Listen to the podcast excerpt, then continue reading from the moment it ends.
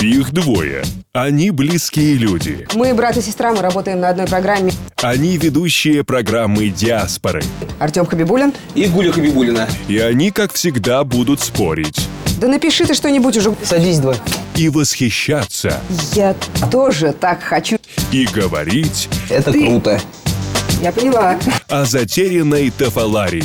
Впереди 160 километров, практически бездорожье. О традициях и суевериях тафаларцев В Бога верите, скажите? Иосила я верила, да? и потомственных шаманах. О! Пристрелись! Смотрите в программе «Диаспоры». Добрый день, Россия, страна Содружества, еще 52 страны зоны охвата телекомпании «Мир». В эфире программа «Диаспора» и мы, Артем Хабибулин. И Гуля Хабибулина. Добрый день. Мы брат и сестра, мы работаем на одной программе, и раньше мы жили, беды не знали. А теперь мы стали конкурентами, очень часто выясняем отношения на тему, кто же лучше сделал материал, кто же профессиональнее это подал, кто же более интересный народ нашел и вкусно о нем рассказал. И я очень опасаюсь, что а, сегодня я несколько проигрываю Артему, потому что у него было удивительное приключение. Артем нас слышно от съемочной группы, люди пищат с восторга. Это был драйв, это был адреналин, это было экшеново, очень ярко и вкусно. Где ты был? Я был в Тафаларии. О народе Тофы. Ты что-нибудь слышала? Нет? Мало кто о них слышал на самом деле, потому что э, располагаются они очень далеко. Где? Это Иркутская область, это горы, и добраться до них можно только вертолетом, либо только зимой и на вездеходах. Это отдельная история, с которой я как раз-таки хотел начать свой рассказ. А, туда никогда не приезжали съемочные группы. Наша съемочная группа оказалась первой. Ну, потому что раньше не было программы «Диаспоры», наверное, поэтому и были вы первые, собственно, говоря. Смотрим, как мы туда добирались. Отправляемся за 3-9 земель по бездорожью, за сотни километров от цивилизации, в Тафаларию, край, затерянный в глубинах восточных Саян. Поехали на выход тогда. Поехали. Все. Грузимся. Впереди 150 километров по болотам и разбитой грунтовке, еще столько же по льду, по руслу горной реки, четыре автомобиля, три внедорожника и грузовой Урал. Что туда увезет? Только на Эл, Урал, ну КамАЗ еще. А летом каким образом? Летом только вертолет. То есть не проехать, не пройти? Нет. В Тафаларии, куда мы направляемся, три села – Алыкджер, Гутара и Нерха. Они отрезаны от большой земли горами и реками. Дороги нет даже между населенными пунктами. Проехать можно только зимой и только по льду горной реки. Вот по той реке, куда и пойдем. Конец хорошей дороги. Впереди 160 километров, практически бездорожье. Ну, говорят, часа через 4, через 5, дай бог, при хорошем стечении обстоятельств будем на месте. Посмотрим. Толщина льда местами доходит до двух метров. Тем не менее, зимняя дорога непредсказуема.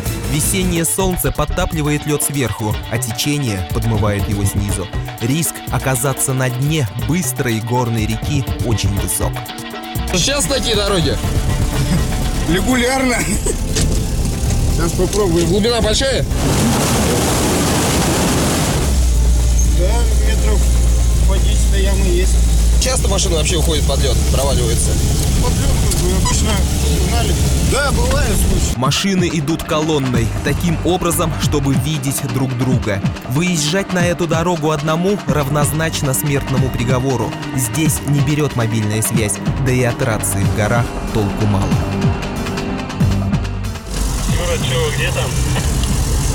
Чуть камень не боданули. Юра профессиональный водитель, трофи-гонщик. На своем УАЗе всю Сибирь исколесил. Говорит, был в тех местах, куда и танки бы не прошли. Сама речка, да, считается по уровню прохождения на пятом месте. Проблематично пробраться по ней. Часто э, пустоты машины проваливают. Вот и нам не повезло. Грузовой Урал ушел под лед. Произошло все молниеносно. А хорошо, что произошло это в светлое время суток и недалеко от метеостанции.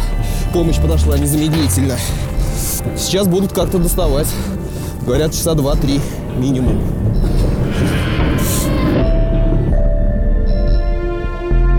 На помощь утонувшему Уралу с метеостанции выдвинулись сразу пять тягачей.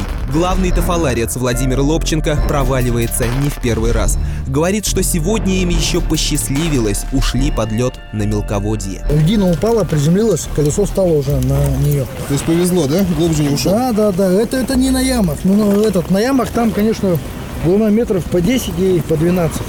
Но там уже Ну, выплыть там, оттуда. там уже бесполезно. Ну, у нас бывали случаи, тонули люди. Спасательная операция заняла три часа. Безуспешно. Вытянуть 25-тонный Урал из-под льда не удалось. На улице кромешная тьма, впереди еще 80 километров. Решение принято – бросить Урал здесь, вернуться за ним с тяжелой техникой в светлое время суток. Вам вот машину поставить. Ага. Водка в Элджере самая свободно конвертируемая валюта. Самые ценные нам доверили. Сейчас будем перегружаться в свою машину. Водка. Сказали, свободную конвертируемую валюту нужно перегрузить из Урала к нам в машину. Фух. Тяжелая. Передвигаться ночью по льду горной реки сложно и очень опасно. Если днем заметить трещину или промоину еще возможно, то в темное время суток ехать приходится на авось. Авось повезет. Я тут выезд нагреб сильно большой, сейчас попробую проломать. Мы у финиша въезжаем в село Алыкджер, столицу Тафаларской земли. Дорога до сюда заняла 12 часов. Я тоже так хочу. Это же такой отрыв от реальности, Артем. Это же такое погружение в происходящее. А скажи, Это ты... круто. Я поняла. Это же, это же опасно. Это опасно. И самое, что интересное, вот этих людей, которые нас туда везли, это э, три внедорожника, Да. специально оборудованных. Мы их очень долго искали. Около Ну. двух недель мы уговаривали этих людей. А. Они э, не хотели брать ответственность за нас. А что это за люди такие? Как они живут? Они живут по примеру а, Агафьи Лыковой, наверное, питаются Ну нет, но это не отшельники, у них э, есть и магазины, конечно, там единственное, что продукты завозят либо вертолетом, либо в зимнее время вот э, по таким опасным дорогам. Вот об этом, что это за люди, я хотел рассказать как раз-таки во втором своем материале. Сколько есть там человек живет? А сейчас все узнаешь. Красота такая, да? Ну, Там очень круто, там неописуемо. Вот в этом небольшом домике размером буквально 5 на 5, практически в спартанских условиях проживает самый пожилой тафалар, Спартак Дмитриевич. Надеюсь, мужчина сейчас дома. Зайдем, поздороваемся, пообщаемся. Спартак Дмитриевич! Прошу прощения. Здравствуйте, Спартак Дмитриевич. Мы поздороваться ехали, узнать, как здоровье у вас. А? Маленько плоховато, ну что. Спартаку Дмитриевичу 77. Родился, вырос и всю жизнь прожил в этой небольшой хибаре. Говорит, что раньше русские здесь, в селе, были в диковинку. Теперь в диковинку чистокровные тофы. Умерли и все. Это как его? Сейчас молодежь, они забыли свой язык. Они обрусели. Живет Спартак Дмитриевич под одной крышей с родной сестрой Сталинидой. Назвали ее в честь вождя Иосифа Виссарионовича. Времена тогда были голодные, а человеку с таким именем, хлеба, говорят, полагалось на 100 грамм больше. Я когда пацаном был маленький, да, соскочил с койки спасать. А мама мне говорит, у тебя родилась сестренка маленькая. С тех пор они не расставались, говорят, всю жизнь бок о бок, все вместе. И когда хлеб пекут, и когда ужин готовят. Почему хлеб не покупаете? Раньше продавался, а потом что-то все закрыли, пекарню закрыли, все закрыли. Жить в глухой деревне нелегко, говорят пенсионеры. На большую землю не выбраться, электричество по часам, вода из колодца. Но другой жизни они не знают, да и не хотят, привыкли. Хотите, э, чтобы у вас дорога была? Или... А зачем? Чтобы всю цивилизацию последнюю сломали. Я нет, например.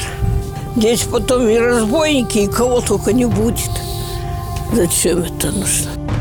А вот старший брат Спартак Дмитриевич разбойников не боится. Говорит, любому отпор даст. Старая винтовка всегда наготове. Кого? Пристрелить. А? Спартак Дмитриевич – охотник и рыбак. Всю жизнь провел в тайге. И даже сейчас, в преклонном возрасте, не упускает возможности пострелять. Никого не жалко. Потому что ты стреляешь. Зверей же, японский бог. Они говорят, что счастливы. У каждого есть дети и внуки. Вот и сегодня вечером ждут их в гости. Готовятся, хлеб пекут. Для полного счастья пенсионеру Кандараеву не хватает лишь мелочи. Мне бы хотелось бы только электродрель, блядь, и все. А электродрель зачем? Вы еще делаете что-то свое? А я грабли хочу делать. Ну, заходите, девочки. Здравствуйте, можно в гости к вам? Мы в гости пришли. Нужно. А свет скоро потухнет, тут лампу принесли.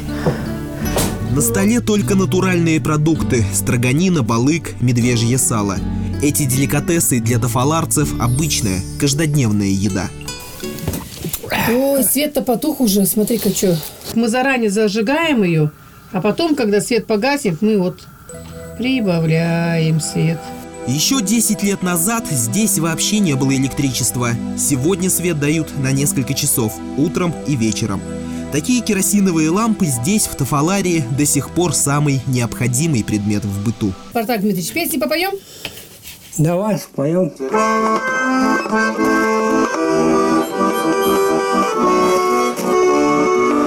Машет нам крыльями северный ветер, Привет с Тафаларской земли!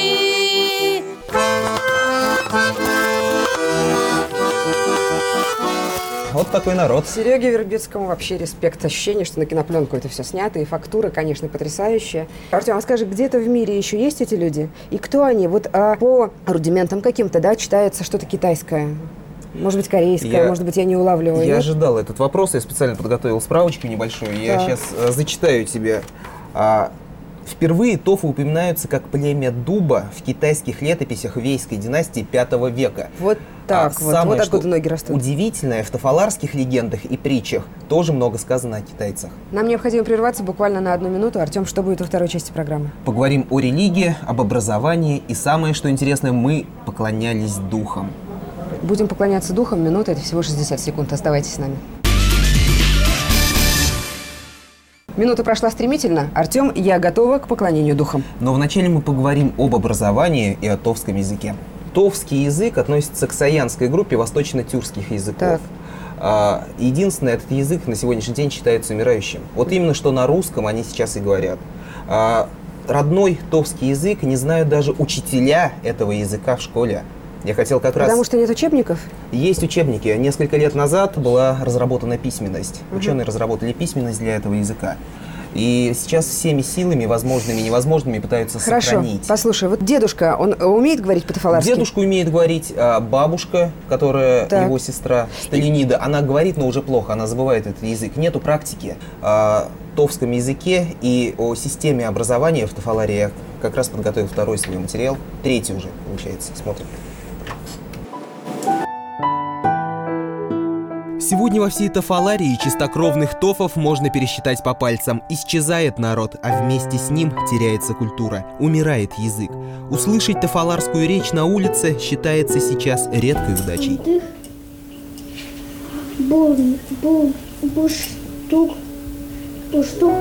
Родной язык изучают в школе. Этот предмет обязателен для всех учащихся.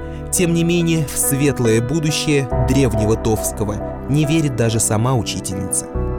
То он уже мертвый. Потому что дети наши язык не знают. Мы, уже достаточно взрослые люди, тоже его плохо знаем. Елизавета Ивановна по национальности Тофа, по профессии учитель Тафаларского. Говорит, что и сама-то уже с трудом изъясняется на родном языке. Я могу так определенные слова сказать. А, говорите по-тафарски речи. Эта школа единственная на всю Тафаларию. Детей из соседних поселков Нирха и Гутара сюда доставляют вертолетом раз в четверть. Маленькая Тома учится в третьем классе, как и большинство других детей, живет в интернате. Хорошо учишься? Нет. Почему?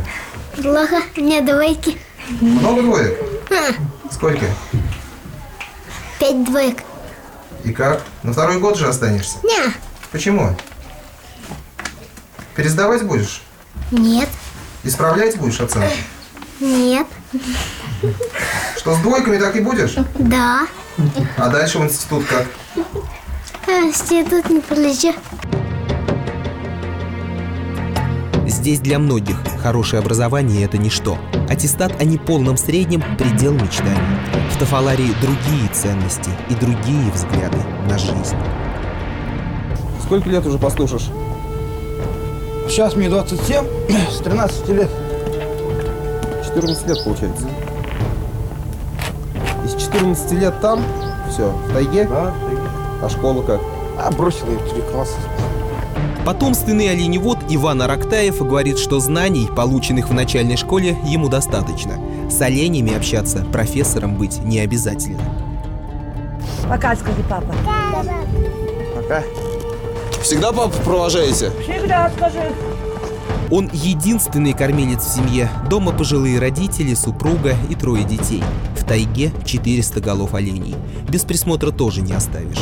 Вот и живет Иван. Месяц в лесу, неделю дома. И так из года в год. Месяц буду там. Потом приеду. Ваня, и сколько километров идти? 150. А, за пять дней дойду. Впереди полторы сотни километров и несколько дней пути. Горная тропа полна опасностей. Одних хищников сколько. А к закату нужно добраться до первой стоянки, охотничьего домика. А он в 25 километрах отсюда.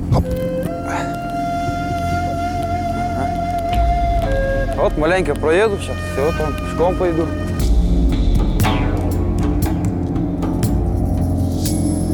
А, пусть отдохнут. Маленький. Живу, что 14 лет. А туда-сюда. Каждый год езжу. Было бы близко. На миссии бы не ездил. Тут пока туда ползешь 5 дней, оттуда 5 дней. Надоедает, конечно. Надоедает, но другой работы в Тафаларии нет. Да и оленеводство сегодня не приносит большой прибыли. Где кусок мяса, где рыбу поймаешь, где пушнину маленько, соболя, стойку поймаешь. Уже живешь. Вот на год зарабатываю сейчас, чтобы год прожить, лето, весну. То есть не секрет, сколько получается? На 1300 заработаешь. По местным меркам Иван человек обеспеченный. 300 тысяч для Тафаларии деньги огромные. Тайга кормит, говорит Ваня. А в тайге не смотрят на наличие высшего образования.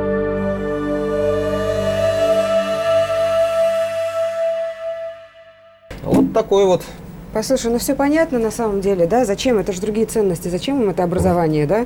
Зачем им это алгебра с геометрией, когда вот тут так выживать приходится? Я знаешь, чего не поняла? Каким образом он зарабатывает эти 300 тысяч? А пока он а, пасет есть свое стадо, он- месяц живет а, в тайге. Охота. Он- охота, Мгм. рыбалка. И Ну потом сдает. Сдает, Точки да. сбыта есть. Ну, приезжают, забирают тем же самым вертолетом. Мгм. Опять-таки, зимой можно на вездеходах проехать, вот как мы ехали. А я правильно поняла, что он идет 5 километров, 5 дней, да? Да.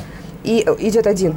А Он там идет- водятся хищники. Он идет один с, э, со своими тремя вот этими ездовыми оленями. С ума сойти, это же опасно. Но он идет только в дневное время суток. Артем, каким богам молятся эти люди? Они язычники, скорее всего, да? Они не язычники, изначально они были шаманистами, то есть... э, Духи земли. Духи земли, воды, воздуха и так далее. Поклонялись шаманам. Сейчас среди них э, большое количество христиан, православных. Правда, на Тафаларской земле нет ни одной церкви. Ну, в- у людей в домах иконы, по всей Ну, вероятности. да? есть у кого-то иконы стоят. Многие некрещенные верят э, в то, что Бог един, и верят и в силы природы, и Всевышнего Иисуса Христа. А скажи, э, шамана ты видел живого? А, Последний шаман умер э, несколько лет назад. Мы снимали его внучку. И вот как раз о шаманизме и о поклонениях силам природы я хотел показать свой очередной материал, четвертый по счету. Мне это очень интересно, давай. Иногда он курил, ну вот, и надо ему сигареты положить, спички. Значит, чтобы он покурил. На- Там. Да, задобрить его. Ирина Варанкина – внучка последнего тафаларского шамана. На могилу своего деда приходит лишь по большой необходимости. Просто так тревожить дух великого предка нельзя. К шаману такое отношение, потому что вот он особенный человек. Шаман, потому что вот, чтобы вот на нас не разгневался. Ирина до сих пор верит в колдовские силы, только сожалеет, что в самые трудные жизненные моменты больше не у кого спросить совета. Нет шаманов на земле Тафаларской. Дедушка унес свои знания с собой. Почему знания-то он свои не передал, не оставил кому-то?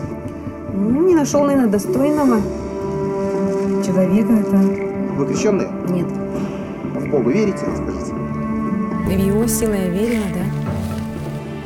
В шаманизме сегодня преобладает среди тофов, причем на их земле в силы духов поверили даже мы, не имеющие никакого отношения к этой религии.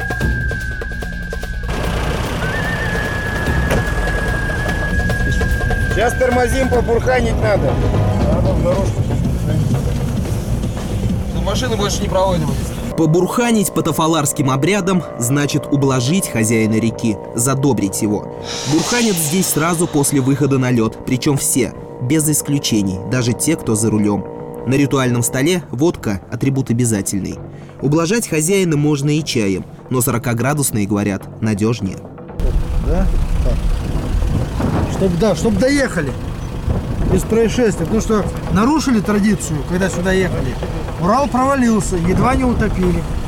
Вот теперь нужно все как полагается сделать для того, чтобы 160 километров по льду доехать нормально. Без происшествий. Да.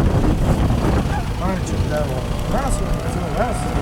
Можно на себя, чтобы тоже добрался. Хорошо. Что? Всё?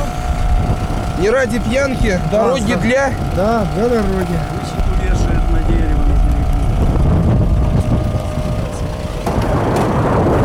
Здесь, в Тафаларии, вообще перед любым начинанием принято бурханить. Зашел в лес, ублажи хозяина леса. Вышел на опушку, налей хозяину опушки. Спустился к реке, угости духа реки. Сейчас побурханили, на- доедем как? Не так, как сюда, без А происшествий? едем без происшествий, нормально. Гарантируете? Да.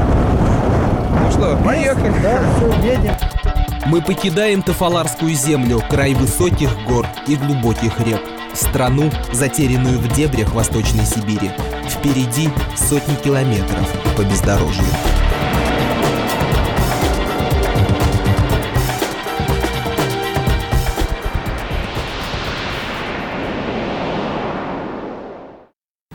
Ну, вот так вот. От души набурханился Артем Славович. Нет, э, я не бурханил. М, Видели все. Я ублажал духов реки. Скажи, обратно-то нормально действительно доехали? Обратно без происшествий, без ничего. И я говорю, на самом деле веришь во все эти приметы, веришь во все эти вот, э, во всех этих духов. Артем, у меня на самом деле еще куча вопросов осталось. Я думаю, ты тоже не смог выложить, да, рассказать весь А материал. у меня осталось куча видео. К сожалению, рамки программы ограничены. Нам сейчас уже пора заканчивать, 24 Артем. минутами, Мгм. да.